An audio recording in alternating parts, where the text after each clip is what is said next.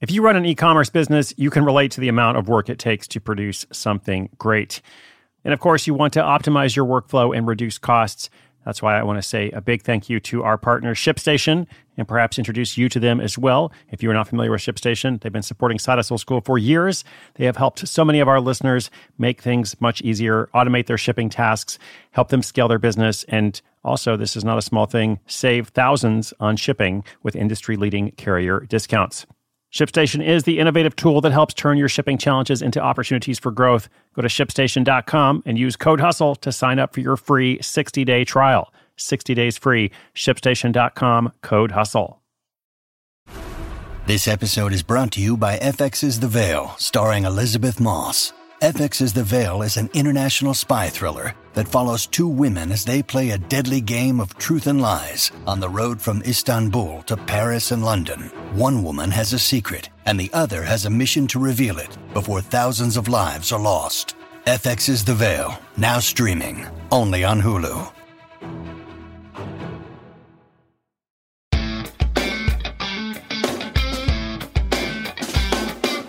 Hey, hey, what's up?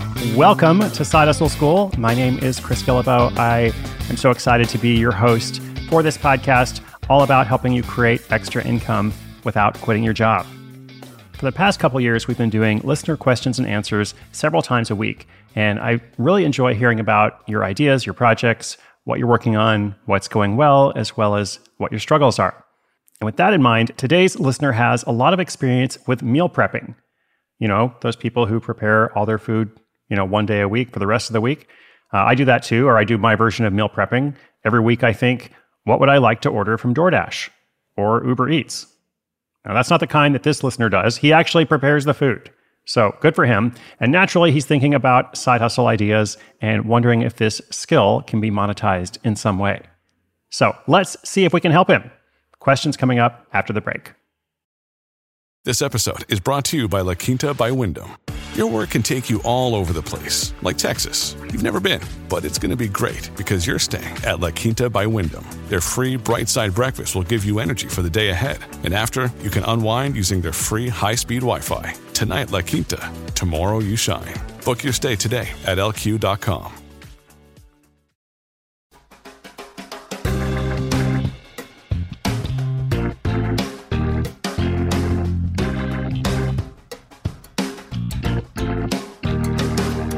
Hi, Chris. My name is Bryce, and I'm from Santa Barbara, California.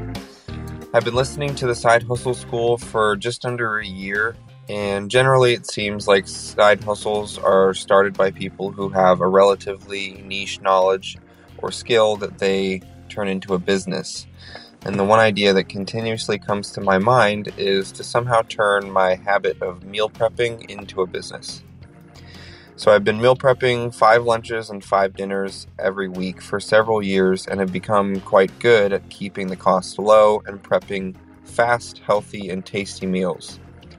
I also line up all of the completed meals evenly and take a symmetrical and aesthetically pleasing photo and post it on my personal Instagram page. A lot of people enjoy the posts and have often reached out to me asking for advice, recipes, and have told me that I should turn it into a business. I really want to start a side hustle, but I'm not sure exactly what I should do with this idea. I've thought about creating a planning service that involves laying out the grocery shopping, recipes, and instructions for cooking, but I'm worried that something like this wouldn't be as appealing as a service like HelloFresh. One advantage of this idea is that it can be cheaper and you can control portion sizes, which, for instance, is better for those like me who work out five to six times a week and want large portions.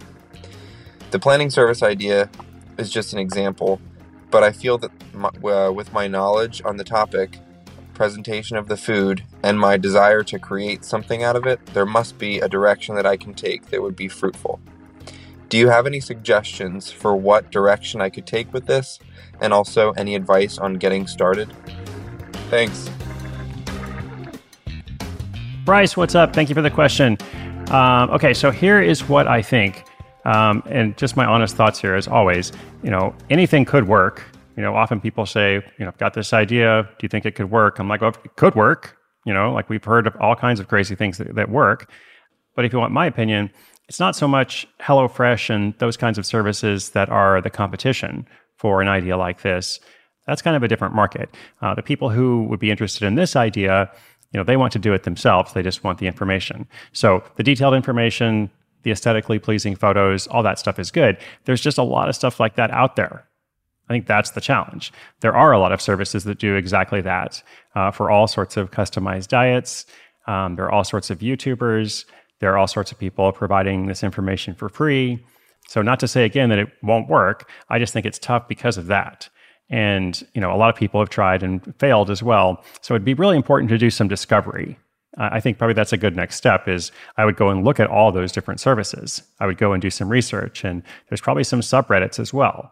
Uh, it's totally okay to go into one of those places and post a question and say, I'm thinking about doing something like this. You know, what do you think? What am I missing here? Basically the same question that Bryce just asked me. And you might learn something that way.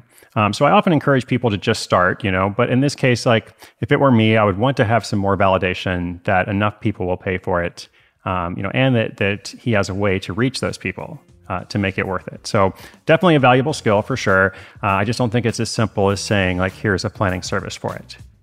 I don't mean to be discouraging in any way. I want to be encouraging, um, but I also want you to know kind of like what you're going up against uh, whenever you pursue any particular idea. Always good to understand, you know, what are the obstacles? Why might this idea fail?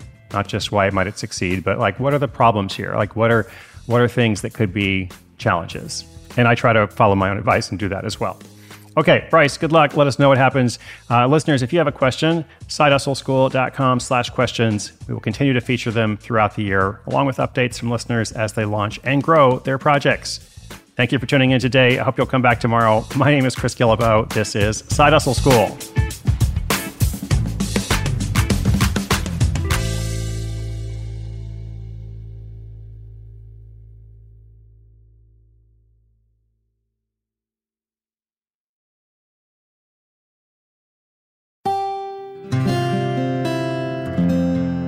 From the Onward Project.